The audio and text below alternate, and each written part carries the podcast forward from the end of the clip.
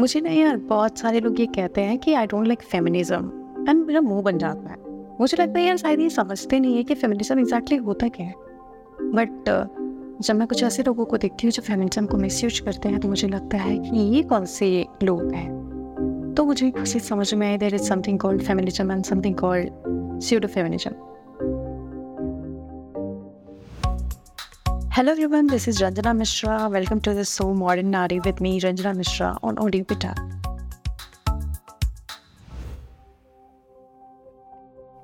So आज का topic मेरा ये है कि हम सब दिस फेमिनिज्म और स्यूडो फेमिनिज्म के बीच में पिस रहे हैं और हमारी जनरेशन इस बात को लेकर कंफ्यूज है सम सॉर्ट ऑफ़ कुछ लोगों को लगता है जो प्रिविलेज्ड है कि उनका फेमिनिज्म एंटी मील है और कुछ लोग को लगता है कि कुछ ऐसे लड़के हमारे साथ हैं जिनको लगता है फेमिनिज्म का मतलब औरतों को मैन हीटर बनाना है या फिर औरतों को रिस्पॉन्सिबल डिसरिस्पेक्टफुल बनाना है। तो एज मेन एक लड़की के तौर पे हमारे लिए फेमिनिज्म क्या है और हम क्यों इस कंफ्यूज फेमिनिज्म के साथ चल रहे हैं? लाइक जैसे कि हम सब जानते हैं कि एक जो फेमिनिज्म की डिमांड फेमिनिज्म की डेफिनेशन से करी गई थी कि हमें सिर्फ़ और सिर्फ़ ह्यूमन राइट्स में इक्वलिटी चाहिए और हमें कुछ नहीं चाहिए, ठीक है?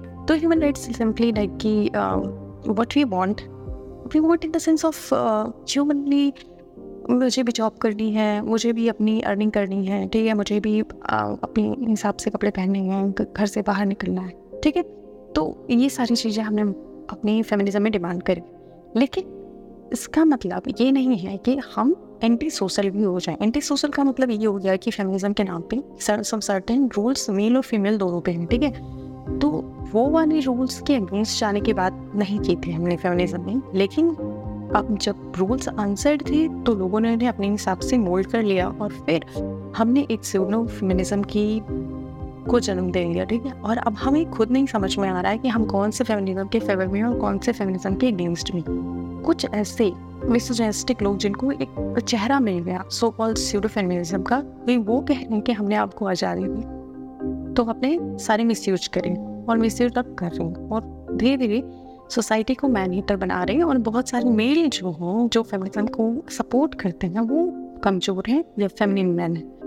तो अब ये चीज़ें थोड़ी सी कंट्रोवर्शियल हो जा रही है और मुझे ऐसा लग रहा है कि कहीं ना कहीं ये तो जो क्रिमिनल माइंडसेट के लोग हैं, खास करके जो मिसोजिनिस्टिक लोग हैं, यानी कि जो फीमेल हीटर बनते हैं और जो मेल हीटर वुमेन हैं, इन्होंने अपने आप को एक सील्ड दे दी है उन लोगों की जो उसमें पिस चलिए जो। इसको, जिनको इसके लिए एग्जैक्टली ज़रूरत थी। तो आज हमें बात करनी है फेमिनिज्म की रियल कॉज की फेमिनिज्म को बढ़ाने की और फेमिनिज्म के साइड इफ़ेक्ट भी और स्यूडो फेमिनिज्म की, ठीक है?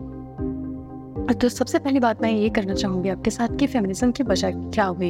एक्चुअली देखिए, अगर हम ग्लोबल पर्सपेक्टिव की बातें नहीं भी करते हैं तो हम अपने हिंदू कल्चर से उठाना शुरू करते हैं। तो सबसे पहली बात हम जहाँ जानते हैं कि हमारे यहाँ देवी देवताओं की बात होती है और उसके बाद फिर बात होती है वैदिक कल्चर की, जहाँ वुमेंस को अच्छे खासे राइट्स थे, ठीक है?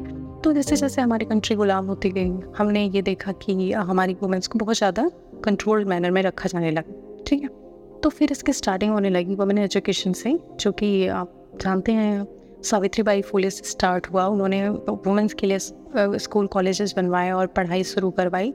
एंड धीरे धीरे हमने अपने वर्क फ़ील्ड में भी प्रोपोर्शन बढ़ा दिए और ऑलमोस्ट सारे सेक्टर में हमने काम करना शुरू कर दिया ठीक है? तो इसकी वजह बहुत इंपॉर्टेंट थी। इसका फैलना भी बहुत इंपॉर्टेंट था और इसको पावर में आना भी इंपॉर्टेंट था एक हेल्दी समाज के लिए। क्योंकि ऑब्वियस सी बात है, देखो यार, अगर पचास परसेंट जनता हमारी फीमेल है और वो फीमेल अपनी इम्पोर्टेंस को कुछ समझती ही नहीं है तो फिर ऐसा सोसाइटी हमारे किस काम का नहीं है? हम जाते हैं बहुत सारी हमारे पास सोसाइटी जहाँ वुमेन का कोई मतलब नहीं होता। एज लाइक टॉक्सिक मैन हम ये बात कर सकते हैं कि हम उनकी ज़रूरत भी क्या है, लेकिन एक बैलेंस सोसाइटी के लिए हमें ज़रूरत है और दोनों पावर को बैलेंस करना हमारे लिए इम्पोर्टेंट है, ठीक है?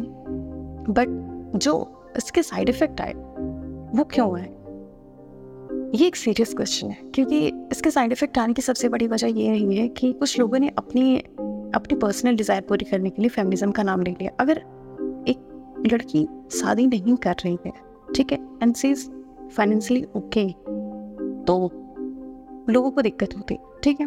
और ये ऐसा फैक्ट है जहाँ पे कहीं ना कहीं फेमिनिज्म को लोग गलत टारगेट करते हैं। बींग फेमिनिस्ट डजंट मीन कि ये चॉइस अगर मेरी है कि मुझे नहीं करना है it means that I am respecting it around with society की बाउंड्री ठीक? लेकिन लोग इस चीज़ को बाउंड्री की तरह नहीं देखते हैं। उन्हें लगता है कि ये पावर का मिस यूज़ है। तो ये हुआ एक इनका साइड दूसरी साइड ये है कि अगर I am allowed to do everything like in western society तो people cross their limits okay extra marital and all that we have seen so long time so this is also called type of negative feminism like अगर वो बाहर नहीं जाती तो ये सब नहीं होता। हालाँकि मेरी के केस में ये बातें कोई नहीं करता है, ठीक है? तो हमने जो सोसाइटी का रवैया देखा अपने लिए, उससे हमें ये पता चलता है कि कहीं ना कहीं फीमेल्स को बाहर आने सक्सेसफुल होने से कुछ ऐसे लोगों को, समाज के लोगों को दिक्कत होना स्टार्ट हुई जिन्हें लगता था कि एक समाज का एक पल्ला अगर शांत है तो दूसरे पल्ले की गलती हम बैलेंस कर लेंगे, ठीक है? इसलिए हमें लगता है कि थोड़ा जो इक्विलिब्रियम में डिस्टर्बेंस आई है इससे लोग परेशान हैं। अब रही बात सीडो फेमिनिज्म की तो हाँ उसके लोग ये डिनाई नहीं कर सकते कि इसका मिसयूज नहीं हो रहा है। हाँ इसका मिसयूज हो रहा है और लोग कम्प्लीटली अगेंस्ट हैं। अभी अपने बहुत सारे केसेस देखे हैं वहाँ पे। लखनऊ वाला केस देखा है, बहुत सारे ऐसे टावरी केसेस हम लोग देखते हैं और उनमें एक्टिव पार्टिसिपेशन देखते हैं और मतलब ऐसे बहुत से सीन आए हैं खासकर। पिछले कुछ सालों में जिसमें हमें ऐसा देखने को मिला, एक तरफ़ औरत की गलती रही है और इसको हम एज अ फ़र्स्ट पर्सपेक्टिव हमने लड़के को ही गलत माना है, ठीक है? तो क्योंकि हमारी जनरेशन नो डाउट हम जनरेशन जी हैं और हमारे आने वाली जनरेशन और ज़्यादा इक्वल थॉट्स की होगी तो क्या हमें फीमेल को एक विक्टिम मानना चाहिए? फ़िलहाल के केस में ये सिनेरियो है और क्या हमेशा में सिनेरियो रहेगा? तो ये कहूँगी कि ये हमेशा पचास पचास का परसेंट नहीं बनने वाला। मुझे नहीं लगता है पर्सनली ये साठ और चालीस का ही परसेंट बनेगा, क्योंकि somehow men's are strong physically and socially और वो ऐसा नहीं कि आने वाले टाइम में वीक हो जाएँगे बट वुमेंस के लिए दो स्पेक्ट्रम क्रिएट हो रहा है। एक ये कि कुछ जो बहुत ज़्यादा मतलब डेलिकेट हैं, उनके लिए दिक्कत रहेगी, लेकिन जो स्ट्रॉन्ग हैं, जो अपना अपने आप को अच्छे से हैंडल कर सकती हैं, उनके लिए ये रहेगा कि हाँ वो अपनी लाइफ को बेटर जी सकती हैं। बट अगर जुडिशरी पॉइंट ऑफ़ व्यू से देखा जाए कि अब हमें मेल्स के लिए भी रूल्स लाने पड़ेंगे, उनके साथ भी बहुत कुछ गलत होता है और इस चीज़ को लेकर हमारे जुडिशल सिस्टम को भी सोचना चाहिए। तो मैं ये कहती हूँ कि हाँ हमें तब तक ट्रायल्स को चलाना चाहिए और तब तक देखना चाहिए जब तक कि हम के ना पा जाए कि आखिर गलत कौन है? फ़र्स्ट सीन में अगर हमने लड़के को तुरंत एक दस साल की सजा या इंस्टेंटली मर्डर करने का एक जजमेंट दे दिया तो मे भी ये बहुत बड़ी गलती होगी। तो आने वाले टाइम में हम बस ये कहना चाहते हैं कि फेमिनिज़म स्यूडो फेमिनिज़म या मिसजनी इन सबको ध्यान में रखते हुए हम अपनी जुडिशल सिस्टम को थोड़ा और समझदार बनाएँ थोड़ा और आ, कह सकते हैं, उसी लैंग्वेज में कि थोड़ा और काइंड ऑफ़ एक्सप्लोर करें और समझें कि और भी इसमें क्या क्या ऐड किया जा सकता है, जैसे हम दोनों पक्ष को समझ पाएँ और फिर हम उस हिसाब से डिसीज़न ले सकें। ठीक है, बस थोड़ा इस सिस्टम को इम्प्रूव करने की ज़रूरत है, जैसे कि ऑब्वियस सी बात है, आने वाले टाइम में हमारे पास एआई एक बहुत बड़ा थ्रेट होगा तो हम ये नहीं कह सकते कि अब हम कहीं से मशीनें नहीं यूज़ करेंगे, कंप्यूटर नहीं यूज़ करेंगे, इंटरनेट नहीं यूज़ करेंगे, लेकिन इसके साथ साथ हमें अपने सिक्योरिटी सिस्टम जिस तरह से बढ़ाए हैं साइबर सिक्योरिटी के रिगार्डिंग जितना काम कर रहे हैं, उसी हिसाब से हमें इस अपने पॉइंट को चेक करना होगा कि हम फेमिनिज्म सीडोफेमिज्म और मिसोजिनी और जितना सारे वायलेंस के सीन होते हैं औरतों और मर्दों के साथ, उसको थोड़ा और डीपली समझना शुरू करें।